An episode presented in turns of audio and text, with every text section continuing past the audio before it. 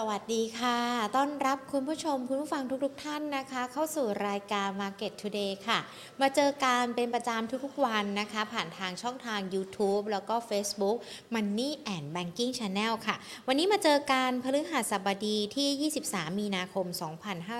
2566 อยู่กับหญิงวิมลวันเศรษฐถาวรแล้วก็ทีมงาน Market Today ทุกๆ ท่านนะคะ รวมไปถึงนักวิเคราะห์ที่จะมาพูดคุยกันประเมินสถานการณ์การลงทุนกันด้วยค่ะ ก่อนที่จะไปไล่เรียงกันนะคะว่าตั้งแต่ช่วงเมื่อค่ำคืนที่ผ่านมามีประเด็นอะไร ที่มีผลต่อในเรื่องของการลงทุนกันบ้าง ขอบพระคุณผู้ใหญ่ใจดีของเราค่ะ สนับสนุนรายการของเรามาโดยตลอดนะคะ บริษัทเมืองไทยประกันชีวิตจำกัดมหาชนค่ะเอามาดูกันดีกว่าตลาดหุ้นไทยภาคเช้าเป็นอย่างไรกันบ้าง และในขณะเดียวกัน เมื่อค่ำคืนที่ผ่านมาเราติดตามในเรื่องของผลการประชุมเฟดนะคะ แน่นอนเฟดมีการปรับขึ้นอัตราดอกเบี้ย 0.25%ส่งผลให้ตอนนี้อัตราดอกเบี้ยของเฟดนั้นอยู่ที่0.75 ถึง 5%และในขณะเดียวกันการปรับขึ้นครั้งนี้นะถือว่าเป็นการปรับขึ้นครั้งที่ 9 ติดต่อกันด้วย และในขณะเดียวกันเฟดก็บอกว่ามีการส่งสัญญาณเนาะใกล้ยุติวงจรปรับขึ้นอัตราดอกเบี้ยแล้ว ส่วนในเรื่องของสถานการณ์ที่เราติดตามการในเรื่องของธนาคารต่างๆ ที่ก่อนหน้านี้มีการปรับ ปิดตัวกันไป หรือว่าในเรื่องของระบบภาคสถาบันการเงินของสหรัฐ เป็นอย่างไรกันบ้าง เพราะว่าถ้าเราติดตามข่าวกันมาเนี่ยมี 3 ธนาคารที่ปิดกันไปนะทางด้านของเฟดก็ยังคงบอกว่า ยังเชื่อมั่นต่อระบบธนาคารของสหรัฐนะว่ายังคงมีความแข็งแกร่งกันอยู่ด้วย ส่วนอัตราดอกเบี้ยยังห่างไกลเป้าหมายที่ที่ตั้งกันไว้ที่ 2%เพราะมีการคาดการณ์กันว่าเงินเฟ้อของสหรัฐในปีนี้ น่าจะอยู่ที่ 3.6%นะคะแล้วก็ในปีหน้าก็อยู่ที่สัก 2.6 2 แล้วก็ปีถัดไปเนี่ยปี 2568 อยู่ที่ 2.1%ดังนั้นความเป็นไปได้ที่อัตราเงินเฟ้อสหรัฐยังคงอยู่ในระดับสูงอยู่ ก็ยังมีต่ออีกสักระยะ 1-2 ปีกันด้วยนะคะ ขณะที่ GDP ของสหรัฐก็มีการปรับตัวลดลงไปกันด้วย ปีนี้น่าจะขยายตัวได้ 0.4%จากเดิมที่คาดการณ์กันว่าจะขยายตัวได้ 0.5%ยังคงมีหลากหลายปัจจัยที่ติดตามกัน ดังนั้นพอเรารู้ผลประชุมเฟดกันแล้วนะคะ ตลาดหุ้นไทยก็ เปิดมาเนี่ยก็ช่วงเช้าปิดกันไปก็ไร้ทิศทางเหมือนตลาดหุ้นเอเชียเนาะหุ้นไทยช่วงเช้าปิดบวกขึ้นมา 6.61 จุดนะคะปิดกันไป 1,591.69 จุดนะคะ วันนี้ มีการคาดการณ์กันว่าเอ๊ะมันจะไปถึง 1,600 จุดหรือเปล่า แต่ว่าจุดสูงสุดช่วงเช้ามันแค่ 1,593.10 จุดเท่านั้นนะคะ 5 อันดับหลักทรัพย์แจ็คอีปรับลดลงมา 8.44%มีประเด็นกันอยู่ เดี๋ยวเล่าให้ฟังกันด้วยนะคะแอดวานก็ปรับลดลงมา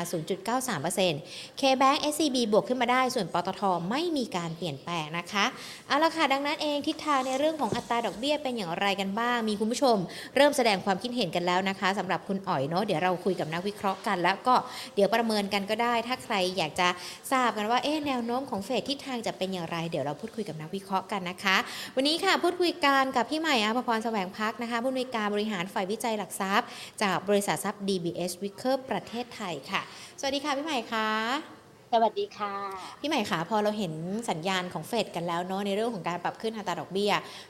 0.25%แล้วก็ดูเหมือนว่าจะเป็นการส่งสัญญาณไกลๆกันด้วยว่าอุ้ยการปรับขึ้นอัตราดอกเบี้ย มันอาจจะค่อยๆปรับค่อยๆยุติการขึ้นอัตราดอกเบี้ยกันแล้ว เราประเมินสถานการณ์เรื่องนี้ยังไงกันบ้างคะคือถ้าดูจาก dot plot ที่ออกมาของเฟดที่ให้ terminal rate อยู่ที่ 5.1%เปอร์เซ็นต์ อัตราดอกเบี้ยสูงสุดที่ 5.1%นี่ก็ถือว่าไม่ได้เซอร์ไพรส์ตลาดอะไรเนาะแล้วก็ทำให้ตลาดเนี่ยมองว่าเอ๊ะถ้าดูจากดอทพลอตเนี่ยก็ดูเหมือนว่าเฟดก็น่าจะขึ้นดอกเบี้ยอีกแค่ครั้งเดียว หลังจากนี้ก็คือขึ้นอีกประมาณสัก 0.25%แล้วน่าจะยุติการขึ้นดอกเบี้ยละทีนี้ประเด็นมันไม่ได้จบแค่นี้นะคะเพราะว่าพอจากที่ ออกแถลงการไปเสร็จเรียบร้อย หลังประชุมก็มีการไปสัมภาษณ์ประธานเฟดปรากฏว่าคุณเจอโรมให้สัมภาษณ์ว่าเออเฟดอาจจะปรับดอกเบี้ยอีกถ้าจำเป็นเออ พอพอพูดแบบนี้ปุ๊บ คนก็จะเริ่มรู้สึกว่า เอ๊ะตลาดหุ้นที่ขึ้นดี ๆ ก็เริ่มเอ๊ะ ว่าอีกหนึ่งครั้งมันจะพอไหมเพราะว่าคุณเจอโรมบอกว่าถ้าจำเป็นที่จะต้องควบคุมเงินเฟ้อ ถึงแม้ว่าเฟดจะรู้ว่าภาวะตึงตัวด้านสินเชื่อกำลังเกิดขึ้นในขณะนี้ และส่งผลกระทบต่อเศรษฐกิจมหาภาค นั่นแปลว่าเฟดเนี่ยให้น้ำหนักกับเรื่องของการคุมเงินเฟ้อมากค่ะที่ที่สุดเป็น priority เพราะฉะนั้นสิ่งที่เราต้องติดตามก็คือว่า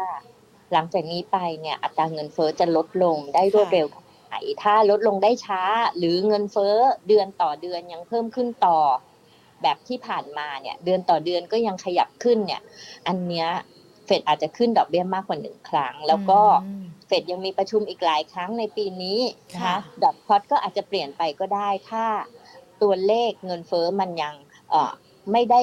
ลดลงเร็วอย่างที่คาดค่ะค่ะ แต่พอเราดูไส้ในการของในเรื่องของทั้งภาวะเศรษฐกิจของสหรัฐก็ดูเหมือนจะมีการปรับตัวลดลงในปีนี้นะคะ ส่วนในเรื่องของอัตราเงินเฟ้อก็คาดการณ์กัน 3.6%ในปีนี้ ซึ่งกรอบเงินเฟ้อเป้าหมายของสหรัฐที่เขาอยากได้ หรือว่าตั้งกันไว้เนี่ยมันก็คือประมาณ 2%ใช่ไหมคะพี่ใหม่ อย่างนี้ค่ะแสดงว่าความเป็นไปได้ในเรื่องของอัตราดอกเบี้ย เรายังคงต้องจับตากันอยู่ใช่ไหมคะ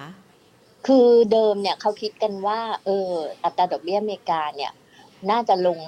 จะน่าจะลดลงในปีนี้ได้เนาะเพราะว่าค่ะเออเหมือนกับว่าเศรษฐกิจก็เดินหน้าไปเจอกับเรื่องของ recession อืมแล้วก็มีแบงก์เอ่อ SVB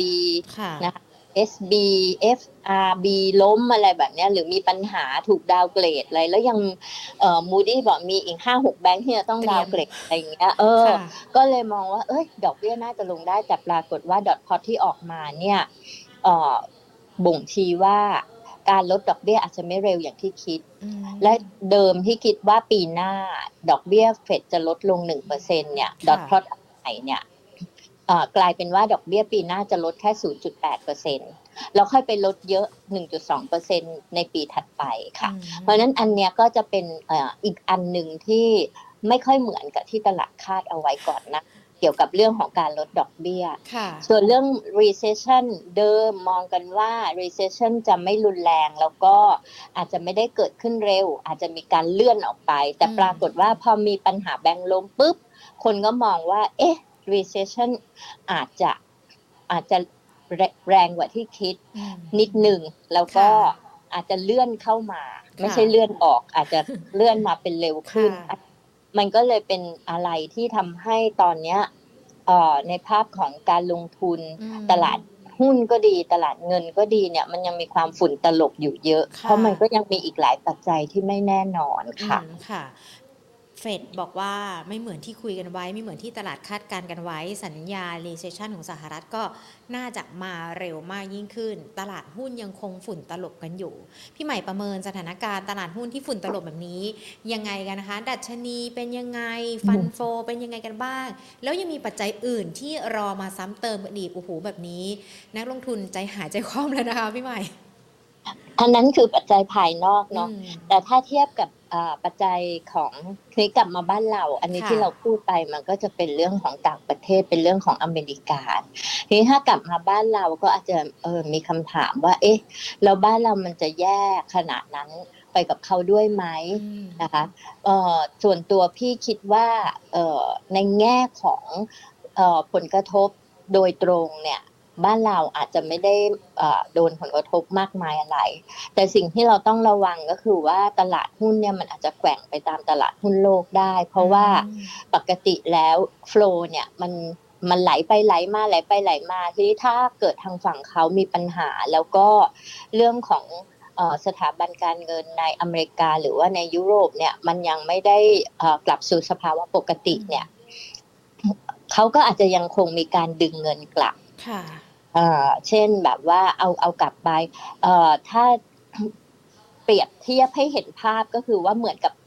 บ้านเขาหลังคารั่วอืมเขาก็เลยเหมือนกับว่าต้องซ่อมหลังคา ก็ต้องไปดึงเงินให้เขาค่ะเนี่ย เอาไปวางไว้ตรงนู้นตรงนี้เนี่ยกลับมาซ่อมหลังคาให้มันอยู่ในสภาพปกติก่อน แล้วหลังจากนั้นค่อยว่ากันว่าเงินที่เหลืออยู่เนี่ย จะเอาไปลงทุนตรงไหนอีกครั้งหนึ่งอะไรประมาณนั้น ค่ะ เรามองการเคลื่อนไหวของตลาดหุ้น หรือว่าแม้แต่ภาพที่มันยังคงอยู่กับเราแบบนี้ ไปไหนไม่ได้ไกลย่อลงไปยังคงอึดอัดอยู่แบบนี้ ใช้ระยะเวลานานไหมคะพี่ใหม่กว่ามันจะดีขึ้น พี่ว่าเออสักพักหนึ่งอะอืมเราเอ่อติดตามกันอีกสักเดือนสองเดือนเนาะอืมว่าเรื่องของแบงก์ในอเมริกาเนาะว่าจะเป็นยังไงโดยเฉพาะแบงก์เล็ก ๆ ที่เขาไม่ได้ทำ state test เนี่ยก็คือเอ่อพวก Silicon Valley ก็ดี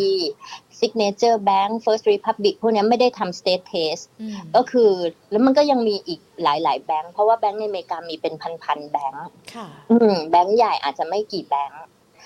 แต่แบงก์เล็ก ๆ ที่ไม่ได้ทำ state test ที่อาจจะต้องเออได้รับผลกระทบเนี่ยอาจจะยังมีอยู่ เพราะฉะนั้นเนี่ยเราต้องรอให้ตรงเนี้ยมันอ่าเรียบร้อยเสถียรก่อนค่ะส่วนในยุโรปเนี่ยพี่ว่าถ้าไม่มีอันอื่นก็น่าจะโอเคแล้วล่ะ เพราะว่าตอนนี้ก็คือในส่วนของเครดิตสวิสก็เห็นภาพชัดเจนว่าทางการเขาเข้ามาดูแลเนาะแล้วก็ UBS ก็เข้ามาซื้อที่ 3,000 กว่าล้าน U- อ่า US ดอลลาร์นั้นก็จบไปค่ะ เรา ในรอบหนึ่งถึงสองเดือนเราจะเห็นดัชนีแนวรับนี่ลึกลึกไหมคะพี่ใหม่คะคือพี่ก็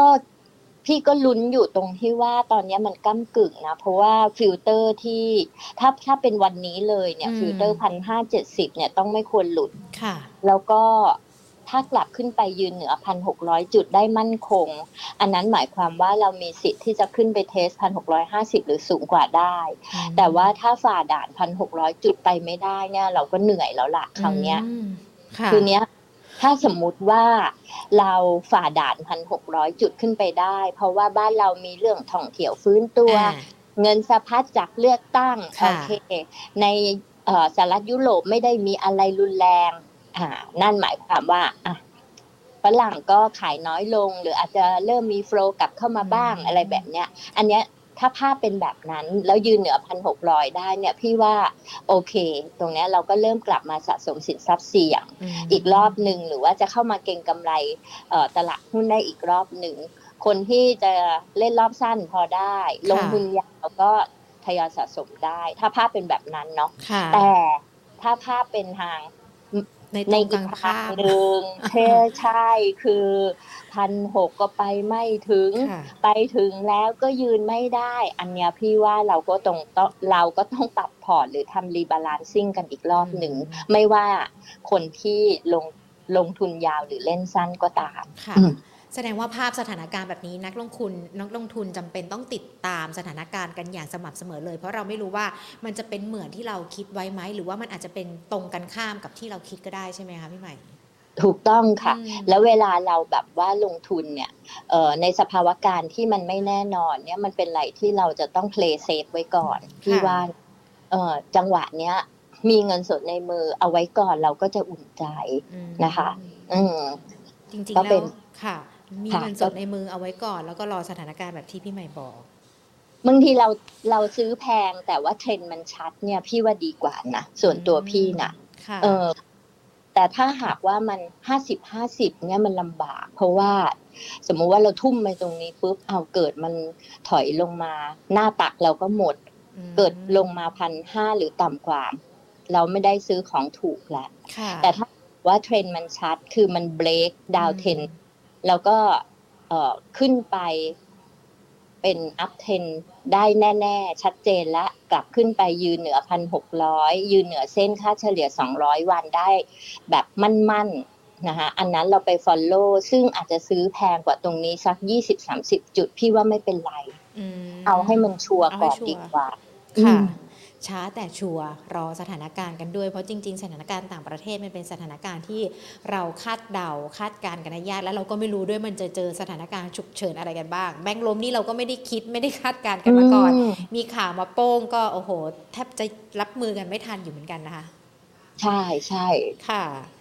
พี่ใหม่ค่ะ แล้วถ้าอย่างนั้นเองเรามองปัจจัยต่างประเทศนี่แหละมันเป็นความเสี่ยงที่เราอาจจะต้องระมัดระวัง แล้วปัจจัยในประเทศบ้านเราทั้งการท่องเที่ยว แรงหนุนจากในเรื่องของการเลือกตั้งแน่นอนมันอาจจะเข้ามาช่วยสนับสนุนหุ้นไทยให้ไปได้ แต่มองว่ามันเป็นภาพระยะสั้นตามสตอรี่ที่เกิดขึ้นหรือเปล่าคะพี่ใหม่ ก็คือถ้าบ้านเราเองถ้าพูดถึงเรื่องการเมืองเนี่ย ก็มีคนพูดกันอีกอีกเรื่องหนึ่งเหมือนกัน เรื่องของการก้าวข้ามความขัดแย้งอืมเออทีนี้ก่อนหน้าเนี้ยก่อนเอ่อที่ที่จะมีการพูดถึงก้าวข้ามความขัดแย้งเนี่ย เราก็เสียวๆอยู่นะว่าค่ะเอ้ยเลือกตั้งเสร็จเลือกเสร็จปุ๊บกีฬาสีนี่ยังจะไงมาต่อหรือเปล่ามอ๋ออะไรอย่างเงี้ยนะเราก็คิดทีนี้มาว่ามันมีเรื่องของการก้าวข้ามความขัดแย้งเข้ามาปุ๊บเนี่ย เราก็เลยต้องคิดใหม่วิเคราะห์ใหม่ว่า เอ๊ะ หรือว่ามันจะทำให้การเมืองมันเสถียรขึ้นไหมอืมแล้วในแง่ของธุรกิจ ในแง่ของเศรษฐกิจ มันจะดีกว่าหรือเปล่า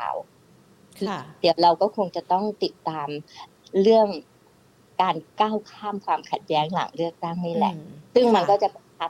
อีกทีหนึ่งตรงที่ว่าผลเลือกตั้งออกมาเป็นยังไงหลังวันที่ 14 พฤษภา การจัดตั้งรัฐบาลหน้าตารัฐบาลหน้าตาเป็นแบบไหนอืมแล้วก็นโยบายที่หาเสียงกันเอาไว้เนี่ยมีโอกาสที่จะเกิดขึ้นได้ไหม หรือว่าถ้าโอกาสที่จะเกิดขึ้นตามที่หาเสียงเอาไว้ มันจะถลุงเงินรัฐบาล ถลุงจนแบบว่าเอ่องบประมาณติดลบจนเอ่อ หนี้สาธารณะพุ่งพรวดพลาดหรือเปล่านะก็ต้องอืมติดตามค่ะ เพราะว่าคือดูแล้วแต่ละพักก็จะใช้เงินใช้เงินกันใช้เยอะงบเยอะดูอาการละใช่คือที่ที่เราคุยกันอยากจะอธิบายให้คุณผู้ชมคุณผู้ฟังทราบก่อนที่เราบอกว่าทำไมต้องก้าวข้ามความขัดแย้ง หรือว่าแม้แต่เราเราดูการจัดตั้งรัฐบาลแล้วเอ๊ะในอนาคตมันจะเกิดกีฬาสีหรือเปล่า เพราะว่าอดีตที่ผ่านมา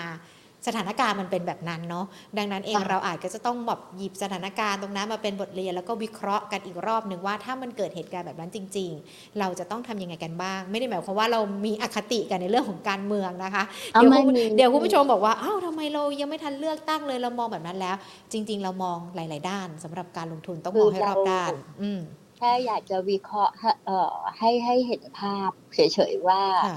เอ่อถ้าผลเลือกตั้งออกมา เหตุการณ์เป็นอย่างนั้นเป็นอย่างนี้แล้วอืมจะเป็นอย่างไร เท่านั้นค่ะเองเพราะว่า อืม ประเทศไทยเราเองก็ก็ก็รอ รอเรื่องเลือกตั้งกันมาสักระยะหนึ่งแล้วค่ะเนาะแล้วก็ เอ่อก็ทุกคนก็อยากจะรู้ว่า เออ ก้าวไปข้างหน้าเนี่ยอืมเศรษฐกิจโลกเป็นแบบนี้ เศรษฐกิจไทยก็เอ่อจะดูดีขึ้นจากเรื่องของท่องเที่ยวฟื้นตัว แล้วก็ในเรื่องของ เลือกตั้ง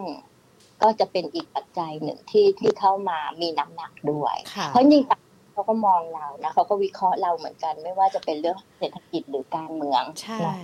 ค่ะอะ ก็เป็นในเรื่องของสถานการณ์ ภาพรวมทั้งต่างประเทศแล้วก็ในประเทศที่เรารอการ แน่นอนทุกคนมีความหวังที่จะให้ภาพรวมของประเทศเศรษฐกิจของประเทศดีขึ้น เพราะว่าถ้าดีขึ้น มันก็จะดีขึ้นเป็นลูกโซ่กันทุกฝ่ายด้วยนะคะ แต่ว่าในระหว่างที่เรายังคงต้องติดตามสถานการณ์กันอยู่ หรือว่าแม้แต่รอสถานการณ์ความชัดเจนของบ้านเรากำหนดวันเลือกตั้งกันแล้ว เดี๋ยวดูชมหน้ารัฐบาลใหม่กันด้วยนะคะ ว่าจะเป็นยังไงทิศทางไหนกันด้วย นักลงทุนจะต้องกำหนดกลยุทธ์การลงทุนยังไงคะพี่ใหม่อย่างที่พี่ใหม่แนะนำกันมาว่า เราอะถือเงินสดไว้ในมือ เพื่อรอสถานการณ์ปรับดีขึ้นแล้วก็ค่อยเข้าไปทยอยสะสมหุ้นนะคะค่ะก็คือพี่ก็คิดว่าระหว่างนี้เราก็ทำการบ้านกันนิดหนึ่งเนาะอืมว่า ถ้าหากว่าทุกอย่างคลี่คลายลง แล้วก็เอ่อ ปัจจัยภายนอกก็ดูว่าไม่ได้มีอะไรรุนแรงถ้าเป็นอย่างนั้น แล้วก็ภายในเราเองก็เอ่อเดินหน้าฟื้นตัว เราก็จะมาทำการบ้านกันว่า เอ๊ะแล้วถ้าเป็นอย่างนั้นแล้วเนี่ยธีมการลงทุนของบ้านเราเนี่ย มันจะมีธีมไหนที่น่าสนใจบ้างค่ะนะคะเราเลือกธีมก่อนเนาะแล้วเดี๋ยวเราก็ค่อยเออลงไปเลือกหุ้นที่เราชอบอีกทีหนึ่งได้ค่ะซึ่ง ค่ะ ซึ่งธีมที่พี่เอ่อให้ความสนใจในในในมุมมองของของ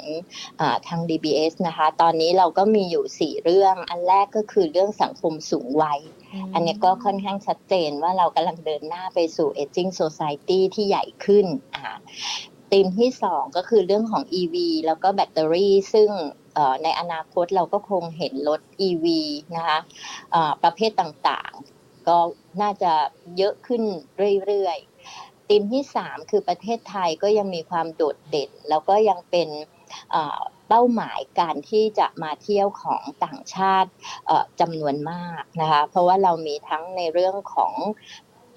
ทรัพยากรธรรมชาติที่สวยงาม แล้วก็อาหารผู้คนที่แบบไทยสมายอะไรแบบนี้นะคะ สุดท้ายที่เรายังจะต้องปรับอยู่แล้วก็ยังต้องลงทุนอีกพอสมควรก็คือเรื่องของโครงสร้างพื้นฐานของบ้านเราอืมซึ่งอันนี้ก็เกี่ยวข้องกับเรื่องของเออการพัฒนาพื้นที่ EEC ด้วยค่ะค่ะโอ้โห ก็ยังคงมีธีมสำหรับการลงทุนให้นักลงทุนได้ใช้จังหวะในการที่ตลาดปรับย่อลงไปทำกันบ้านศึกษากันก่อนนะคะ งั้นมาเริ่มกันที่ธีมสังคมสูงวัย Aging Society ค่ะ มีตัวไหนที่น่าสนใจกันบ้างเหรอคะพี่ใหม่คะ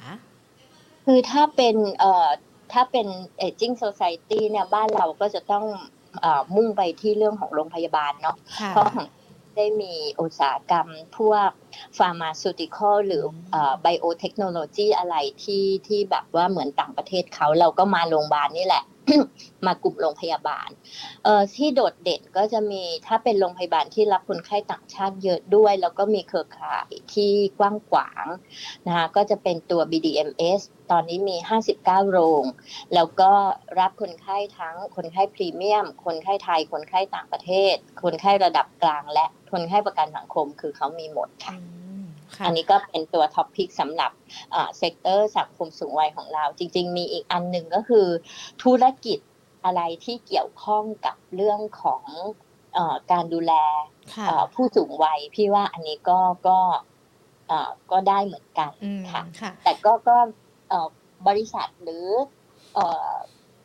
เอ่อองค์กรที่ทำอะไรตรงเนี้ยมันยังเหมือนกับว่ามันยังไม่ได้เข้ามา list ในตลาดมากนักเนาะอืมอืม ค่ะ BDMS ราคาณปัจจุบัน 29 บาท พี่ใหม่มองว่าทยอยเข้าไปสะสมหรือว่าต่อรองราคากันก่อน แล้ว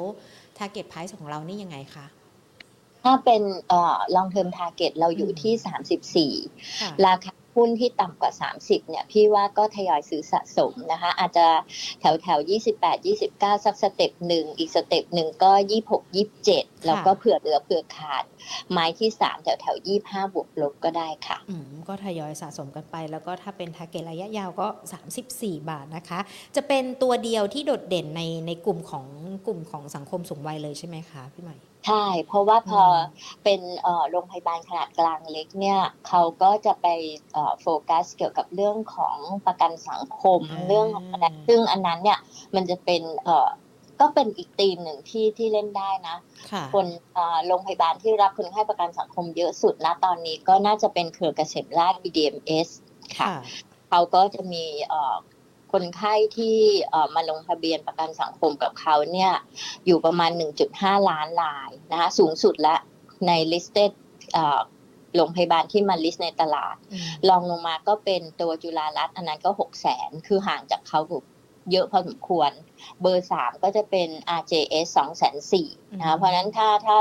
มาในธีมเรื่องของประกันสังคมเนี่ย BCS ก็จะโดดเด่นสุดค่ะ ค่ะธีมที่2ล่ะคะ EV รถยนต์แบตเตอรี่ค่ะ ถ้าพูดถึงเรื่องของแบตเตอรี่ตอนนี้ก็มีเจ้าที่ทำแบตเตอรี่อยู่สองเจ้าเนาะก็คือค่ายของเอ่อ EA นะคะค่ะค่ายหนึ่งก็คือค่ายของกลุ่มปตท นะคะ ซึ่งซึ่งค่ายของ EA เนี่ยจะมีกำลังการผลิตเยอะกว่า แล้วก็ตอนนี้จาก 1 จิกะวัตต์อาวก็กำลังจะขยายเป็น 2 เป็น 4 จิกะวัตต์อาวส่วนทางฝั่งของปตทเนี่ยอ่ากำลังผลิตอาจจะยังไม่เยอะ แต่ก็จะแรมอัพขึ้นมาเหมือนกันนั้นถ้าพูดถึงในเรื่องของแบตเตอรี่นะคะก็จะมีตัวที่เด่นก็คืออตัว EA แล้วก็ตัว GPSC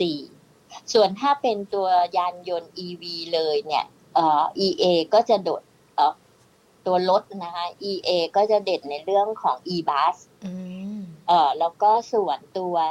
กลุ่มปตทเนี่ยเขาก็กำลังพัฒนาเรื่องของตัวรถ EV นะคะร่วมกับอ่าพันธมิตรคือ Foxconn แต่ก็จะออกมาอีกสักเออคือใช้เวลาอีกสักระยะหนึ่งกว่าจะออกมานะคะ แบตเตอรี่ ก็เอ่อ EA โดดเด่นค่ะนะคะอย่างที่ว่าเพราะฉะนั้นถ้าดูทั้งในเรื่องของตัวตัวรถตัวเอ่อยานยานยนต์ ไม่ว่าจะเป็นรถเรือเฟอร์รี่อีบัสอะไรพวกเนี้ยแล้วก็รวมถึงแบตเตอรี่ด้วยนะวันเนี้ยอืม EA ก็น่าจะโดดเด่นที่สุดในกลุ่มนี้ ถ้าเป็นเรื่องของไฟฟ้าที่จะมา support เอ่อตัวยานยนต์ EV เนี่ยเอ่อที่เราชอบนะคะ ก็จะมีโรงไฟฟ้าเอ่อตัว B.Grimm GPSC แล้วก็ GULF ค่ะค่ะออกเป็น 3 ตัวนะคะ ซึ่งถ้าเราดู EA กันดูจากกราฟ เราก็จะเห็นราคาก่อนหน้านี้ก็ปรับเพิ่มขึ้น แล้วก็ค่อยๆ ทยอยลงทยอยลงมา จนราคาณปัจจุบันเหมือนจะปรับขึ้นมาได้นิดนึง 76 บาท 25สตางค์แบ่งซื้อแบ่งไม้ยังไงดีคะสำหรับตัว EA เนี่ยอืมคือตอนเนี้ยเขาเหมือนกับว่าลงมาเยอะ แล้วก็มี rebound นะคะทีนี้ตอนเนี้ยถ้าเราจะซื้อเนี่ยเราเรา ดูนิดหนึ่ง เพราะว่าราคาหุ้นปัจจุบันกับเอ่อแนวฟิลเตอร์เนี่ยมันใกล้กันมาก คือประมาณ 75 คือเราจะซื้อตรงนี้ก็ต่อเมื่อราคาหุ้นเขาเนี่ยยืนเหนือ 75 บาทได้มั่นคง เราก็จะ follow ตรงเนี้ยสักหนึ่ง step นะคะ แต่หากว่าเขายืนไม่ไหว เช่นเขาถอยลงมา 73 72 เนี่ยเราจะ wait and see เพราะถ้าเขาถอยลงมาประมาณนั้นเนี่ยเอ่อ step ต่อไปไอ step ที่เราจะซื้อเนี่ยคือแถวแถวๆเอ่อประมาณ 70 หรือ 70ถึง68 บาทกลายเป็นเป็นแบบนั้น แต่ถ้าเขายืนเหนือ 75 บาทได้เรา follow สักหนึ่งไม้นะคะ แล้วก็ดูสิว่าเขาสามารถที่จะกลับไปยืนเหนือเส้น 200 วันที่ 87 บาท ได้ไหม ถ้าไม่ได้เราก็ขายก่อนค่ะอืมค่ะ ช่วงนี้เราอาจจะต้องใช้เทคนิคเข้ามาควบคู่กันด้วยสำหรับการเลือกลงทุนนอกจากดูหลายบริษัทที่เป็นปัจจัยพื้นฐานกันแล้วด้วยนะคะ นักลงทุนอาจจะต้องใช้ความระมัดระวังกันด้วย กลุ่มที่3ราคาพี่ใหม่คะกลุ่มที่เกี่ยวข้องกับในเรื่องของการเติบโตของเศรษฐกิจในประเทศเป้าหมายนักท่องเที่ยวของต่างชาติในบ้านเราใช่ไหมคะตัวเด่นสุดของเราก็ AOT นี่แหละค่ะ ค่ะ เอ่อ AOT เราก็มองว่า ตอนนี้เนี่ยเขาก็รีบาวขึ้นมาแล้วพยายามที่จะขึ้นไปเทสเส้น 200 วันอยู่นะคะ เส้น 200 วันก็อยู่ตรงเนี้ยค่ะ ราคาปัจจุบันเขาเลย 72.5 แถวๆเนี้ย คือถ้าเขายืนแถวนี้ได้นะคะ เราก็คิดว่ามีสิทธิ์จะไปต่อ 70บายไปนะคะแล้วก็ถ้าขึ้นไปที่ไฮเดิมนะคะแถวแถวเอ่อ77บาทแถว แถวๆนั้นนะคะ76บาท50ถึง77 บาท แล้วไปต่อไม่ได้ขายก่อน เพราะนั้นแปลว่าอาจจะม้วนลงมาแถวแถวๆเอ่อ70 ต้นหรือ 70 อีกรอบหนึ่ง แต่ถ้ายืนเหนือได้เราไปลุ้นขายแถวแถวๆ80 ส่วนค่ะเป้าหมายพื้นฐานเราให้ไว้ 84 ค่ะอืมแต่ว่าพื้นฐานเนี่ยมันจะเป็นเป็นเป้ายาวเป้าคือยาว10เดือนข้างหน้าใช่ค่ะอืมค่ะ เป้ายาว 10 เดือนข้างหน้านะคะสำหรับ AOT ก็อาจจะเหมาะสำหรับใครที่อยากจะทยอยสะสม แล้วก็ซื้อหุ้นถือยาวกันสักนิดหนึ่งนะคะสำหรับในตัวนี้แล้วก็กลุ่มนี้กันด้วย อีกหนึ่งกลุ่มที่พี่ใหม่บอกว่ายังคงมีโอกาสเข้าไปลงทุนกันได้ โครงสร้างพื้นฐานที่จะเกิดขึ้นในบ้านเรา โดยเฉพาะพื้นที่ที่เกี่ยวข้องกับ EEC จะมีตัวไหนโดดเด่นมากหรอคะพี่ใหม่คะพี่ก็โฟกัสไปที่นิคมอุตสาหกรรมเนาะเพราะว่านิคมตอนนี้ที่เด่นๆก็จะมีตัวอมตะ WHA โรจนะทีนี้ความเด่นของตัวอมตะก็คือเขามีที่ดินที่อยู่ในพื้นที่ EEC เนี่ยค่อนข้างเยอะเป็นหมื่นๆไร่ค่ะแล้วก็เขามีนิคมที่เวียดนามด้วย ซึ่งเอ่อช่วงโควิดเนี่ยนิคมที่ไทยและเวียดนามก็ขายไม่ค่อยดี เพราะว่าเอ่อนักลงทุนเนี่ย บินเข้ามาดูที่ดูอะไรลำบากมาไม่ได้นะคะอืมเอ่อดูผ่านกล้องก็ไม่เหมือนมาเอง แต่ตอนเนี้ยเอ่อเปิดประเทศแล้วอะไรแล้วเนี่ยเอ่อก็จะมีแนวโน้มว่า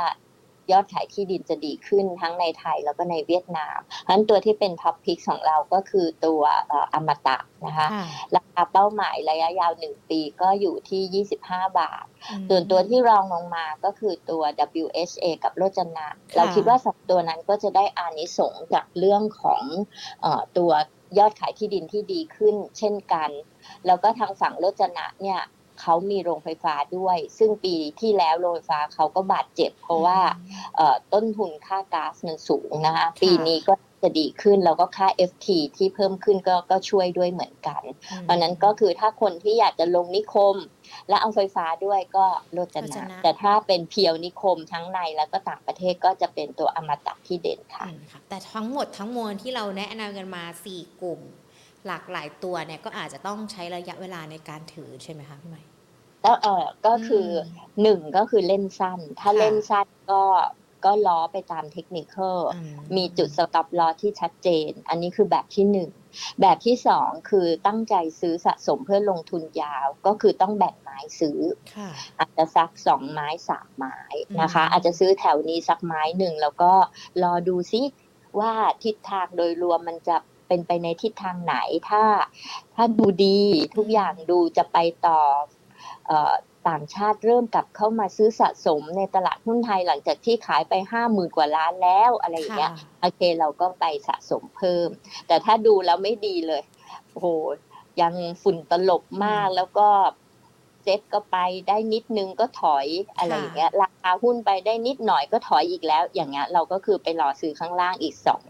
มาย ค่ะค่ะ วิธีการการเล่นของแต่ละตัวพี่หม่บอกแล้ว สามารถเล่นได้ทั้งสั้น แล้วก็ถือยาว แต่ว่าต้องดูจังหวะดูระยะเวลาใครเล่นสั้นต้องบวกเทคนิคเข้าไปด้วยนะคะ จะได้ไม่พลาดในเรื่องของการลงทุน ก็อาจจะสบายใจได้สำหรับคนที่ชอบเข้าไปเก็งกำไร อยากจะเล่นสั้น ๆ ไม่อยากถือยาว วันนี้มีหลากหลายรูปแบบที่นำมาฝากกันด้วยนะคะ พี่หม่ขามีคุณผู้ชม คุณเกษณีสอบถามเรามาเมื่อสักครู่นี้ฟังกันอยู่ แต่ว่าอยากจะขอทราบแนวรับแนวต้านของ BCA BCH กับ BDMs ด้วยอะค่ะพี่ใหม่ BCS นะคะ ตอนนี้ก็คือสำหรับตัว BCS เนี่ยอยู่บนเกาะอยู่บนเส้นค่าเฉลี่ย 10 วันพอดี เออ200 วันพอดีนะ ก็คือที่ประมาณเนี้ยค่ะ ใกล้ๆ 20 นะคะ ถ้าไม่หลุดต่ำกว่า 20 ก็คือซื้อตรงนี้step หนึ่งนะคะ แล้วก็ดูว่า rebound กลับขึ้นไปเนี่ยผ่าน 22 ได้ไหม ถ้าไม่ได้ขายก่อนนะคะ แต่ถ้าหากว่าเขาหลุด 20 นี่เราไปรอซื้อ 19.5 ไม้หนึ่งแล้วก็แถวแถวๆ18บาทอีกไม้หนึ่งค่ะสำหรับตัว BCH นะคะค่ะเอ่อ BDMS BDMS เอ่อตอนนี้เนี่ยเอ่อเหนือเส้นค่าเฉลี่ย 200 วันได้แล้วนะคะ เพราะฉะนั้นตรงนี้เราก็อาจจะ follow by สักหนึ่งสเต็ปอืมแล้วก็เอ่อไปรอขายแถวแถว 30 31 นะคะอ่าแต่หากว่าราคาหุ้นถอยลงมาต่ำกว่า 28 บาท เราก็ต้อง stop loss ค่ะสำหรับ BDMS แล้วก็ไปรอซื้อข้างล่างแถว 27 26 ค่ะค่ะอะเดี๋ยวก่อนที่จะตอบคำถามคุณผู้ชมที่สอบถามเข้ามาเป็นรายตัวนะคะ พี่ใหม่คะพอเรามองดอกเบี้ยขึ้นแบบนี้ขอย้อนกลับไปนิดนึง หุ้นที่ได้เกี่ยวข้องกับในเรื่องของอัตราดอกเบี้ยนะคะมันมีทั้งได้ประโยชน์เสียประโยชน์กันด้วย มันจะเป็นตัวไหนได้ประโยชน์เสียประโยชน์กันบ้างเหรอคะพอจะแนะนำนักลงทุนได้ไหมคะ คือดอกเบี้ยขาขึ้นเนี่ย ตอนนี้มันเหลือแก็บที่จะขึ้นไม่เยอะแล้วอืมเอ่อช่วงที่ขึ้นช่วงที่ขึ้นเนี่ยก็คือช่วงปีที่แล้วที่เป็นขาขึ้นชัดเจนตอนเนี้ยมันจะเป็นลักษณะดอกเบี้ยขาขึ้นที่ใกล้ยุติการขึ้นค่ะเพราะฉะนั้นครับเราพูดถึงตัวที่ได้ benefit ในในช่วงที่เหลือที่จะขึ้นอีกสักครั้งสองครั้งจากนี้ไปเนี่ย ก็ยังเป็นกลุ่มแบงก์ใหญ่อยู่ดีค่ะนะ ถ้าพูดถึงคนที่จะได้เอ่อประโยชน์ เพราะว่า spread เขาก็จะดีขึ้นในช่วงสั้น ส่วนคนที่จะเสียก็คือคนที่เอ่อปล่อยกู้พวก fixed rate อย่างเช่นอืมพวกเช่าซื้อรถยนต์แบงก์เล็ก แล้วก็อย่างพวกไฟแนนซ์ต่างๆ ที่จะมีคอสฟันที่มากขึ้นนะคะเอ่อสุซึ่งแบงก์ใหญ่เนี่ยเราก็มีสแกนมาเหมือนกันว่าค่ะเออถ้าดูจากแบงก์ใหญ่แล้วเนี่ย แล้วเอาเรื่องของปันผงปันผลมาทาบด้วย เพราะเขาเพิ่งประกาศปันผลไปส่วนใหญ่จะ XD ในเดือนเออเมษาแล้วก็จ่ายปันผลกันเดือนพฤษภานี้เนี่ยตัวที่ถ้าเป็นแบงก์ใหญ่ที่จ่ายปันผลเด่นสุดนะคะก็คือค่ะตัวเอ่อ SCB ค่ะนะคะเขาประกาศจ่าย 5 บาท 19 ตังค์ X วันที่ 17 เมษา ที่ราคาหุ้นปัจจุบันเนี่ยดิวเดนยูก็ประมาณสักเอ่อสี่ปลายๆเกือบ5%เปอร์เซ็นต์ ตัวที่สองคือ KTB อืมนะคะตัวนี้ประกาศจ่ายปันผลเอ่อ0.6820 บาทต่อหุ้นนะคะจะ XD 18 เมษา Dividend Yield จะอยู่ประมาณ 4%อันนี้จะเป็น 2 แบงก์ใหญ่ที่ที่จ่ายปันผลโดดเด่นค่ะค่ะ KTB ราคาปัจจุบัน 17 บาท มันมีโอกาสย่อลงมาให้นักลงทุนได้เก็บก่อน XD ด้วยไหมคะ คือ ดูดูทรงแล้วก็มีโอกาสนะอืมเพราะตอนนี้ก็คือแบบเหมือนกับว่าพยายามพยายามจะขึ้นจะขึ้นแต่โวลุ่มไม่เยอะค่ะแลดูเหมือนจะโค้งๆลงมา แต่ว่าเอ่อเขาอาจจะไซด์เวย์ออกด้านข้างก็ได้ เพราะว่าปันผลมันค้ำอยู่เนาะค่ะคือนี้สิ่งที่เราจะต้องจับตาก็คือว่าเขาต้องถ้าเขาจะไซด์เวย์ออกด้านข้าง เขาจะต้องอยู่แถวแถวสิบหกจุดห้าบวกลบอยู่แถวเนี้ยสิบหกจุดห้าสิบหกจุดหกจุดเจ็ดแถวเนี้ยค่ะแต่เมื่อไหร่ ก็ตามที่เขาถอยลงมา ต่ำกว่า 16.5 เช่น 16.4.3 เริ่มไม่ค่อยสวยแล้ว นั่นแปลว่าเขาอาจจะลงมาแถวแถวๆ16 หรือต่ำกว่าได้อืมงั้นถ้าเขาไซด์เวย์อยู่ข้างๆเนี้ยโอเคได้ คือสะสมตามเขาไปได้ค่ะค่ะก็เป็นหุ้นของกลุ่มที่ล้อไปกับอัตราดอกเบี้ยที่ที่มีที่เราติดตามกันอยู่ แล้วก็การปรับขึ้นของเฟดด้วยนะคะ ดังนั้นเองตอนนี้เราครบถ้วนเกี่ยวกับในเรื่องของสถานการณ์การลงทุนรวมไปถึงธีมการลงทุน และรูปแบบการลงทุนที่เหมาะสมกันแล้วด้วยนะคะ ขอกลับมาตอบคำถามผู้ชมกันต่อนะคะพี่ใหม่ขาอย่างคุณแอมลักกี้เลดี้โกดดูจากทางด้านของ Facebook ของเรา สอบถามตัว IRPC อะค่ะทิศทางยังไงคะตัวนี้ IRPC พี่ว่าไตรมาสหนึ่ง e a r n i n g เขาน่าจะดีขึ้นจากเอ่อ Q4 ปีที่แล้วนะ เพราะตอนนี้ค่าการกลั่นอะไรต่างๆ ก็ดีแล้วก็ตัวเอ่อ spread ปิโตรเคมก็ไม่ได้แย่ลงบางอันดีขึ้นด้วยซ้ำ Q on Q พี่ค่ะคิดว่าระยะสั้นก็มีโอกาสที่จะเอ่อเข้ามาเก็งกำไรกัน เพียงแต่ว่า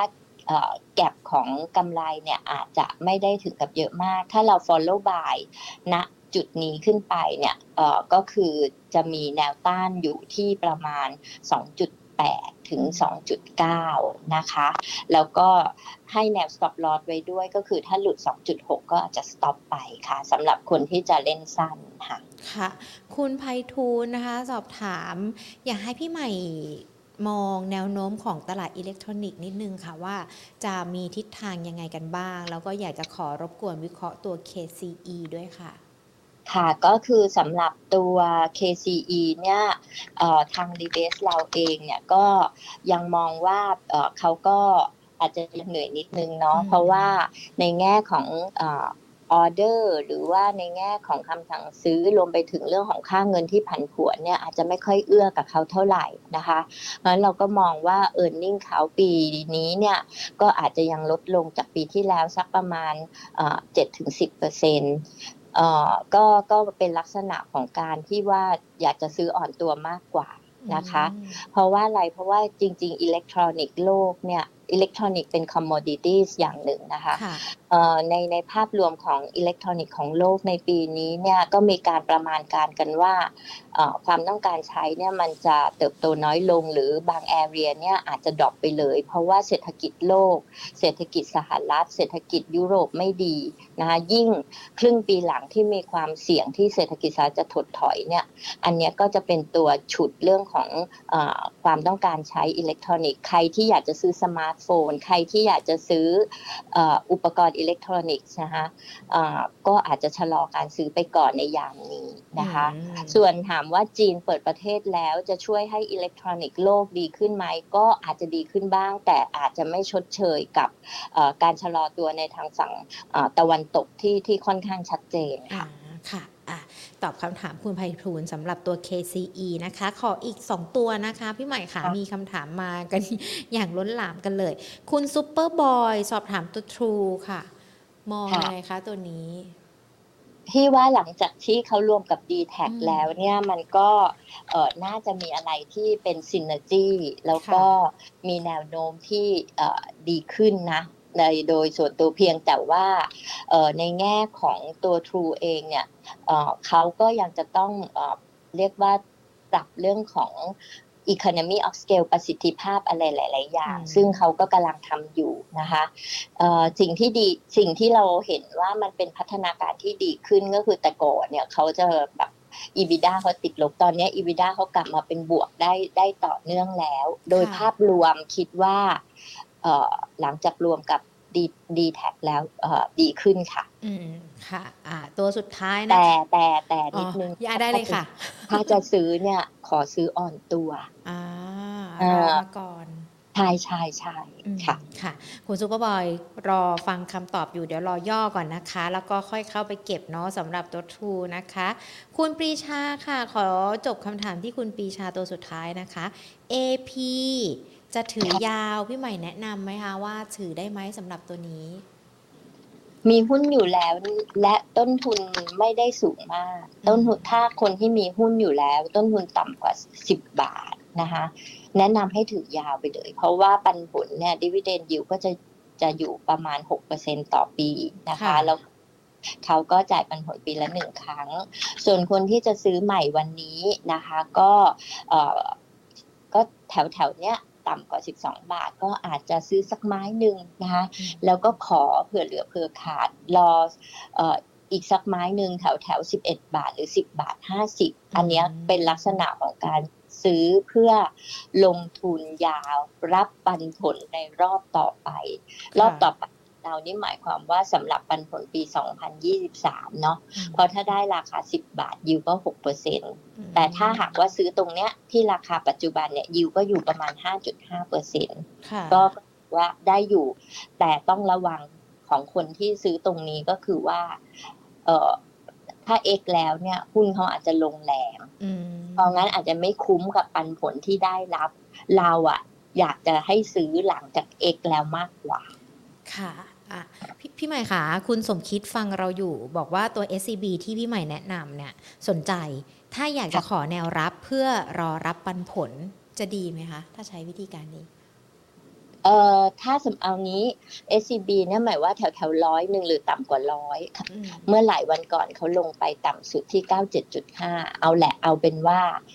แถวแถวหนึ่งร้อยบาท เอา 95ถึง100 สมมติเราซื้อตรงนี้เนาะแล้วราคาหุ้นขึ้นไปก่อน X ขายก่อน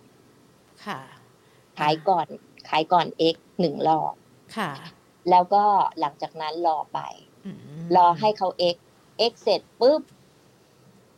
ราคาลงมาเท่าไหร่ดูสถานการณ์ถ้าเสถียรแล้วก็ไปซื้อสะสมหลัง XD อีกรอบหนึ่งอืมค่ะคือไม่อยากให้รับ X เพราะกลัวว่า เดี๋ยวได้ปันผลแล้วหุ้นที่ล่วงมันจะล่วงมากกว่าปันผลที่จ่ายด้วยสถานการณ์ที่มันยังฝุ่นตลบแบบนี้ไงอืมอะมีวิธีการมาฝากคุณสมคิดกันด้วยนะคะ ลองฟังคำแนะนำของพี่ใหม่เนาะที่จะรอแนวรับเพื่อไปรอปันผลเนี่ยอาจจะเปลี่ยนวิธีการสักสักนิดนึงก่อนเพราะช่วงนี้ตลาดหุ้นยังฝุ่นตลบกันอยู่ เราก็เลยอาจจะต้องใช้คำแนะนำที่พี่ใหม่บอกมาด้วยนะคะ พี่ใหม่ค่ะวันนี้ขอบพระคุณมาก ๆ เลยนะคะ พูดค่ะคุยกันเกี่ยวกับในเรื่องของทั้งภาพรวมต่างประเทศในประเทศ แถมมี 4 กลุ่มลงทุนที่นำมาฝากนักลงทุนกันด้วยนะคะ หลายตัวเลยที่ยังพอให้นักลงทุนเก็บสะสมกันได้หลาย ๆ คนตอนนี้บอกว่าโอ้โหไม่กล้าเล่นแล้วแต่พอฟังคำแนะนำแบบนี้น่าจะสบายใจมากยิ่งขึ้นนะคะค่ะขอบพระคุณพี่ใหม่มากๆเลยนะคะ แล้วโอกาสหน้าพูดคุยกับ Market Today อีกนะคะค่ะด้วยความยินดีค่ะ ค่ะ สวัสดีสวัสดีค่ะ คุณผู้ชมค่ะวันนี้เราคุยกันเนี่ยเกี่ยวกับในเรื่องของผลการประชุมเฟดเนาะแล้วก็ท่าทีแนวโน้มของอัตราดอกเบี้ยรวมไปถึงเศรษฐกิจสหรัฐ แล้วก็มองย้อนในเรื่องของบ้านเรากันด้วยว่าทิศทางจะเป็นอย่างไร ปัจจัยหนึ่งในบ้านเราเนี่ยรอความชัดเจน ในเรื่องของการเมืองไม่ได้หมายความว่า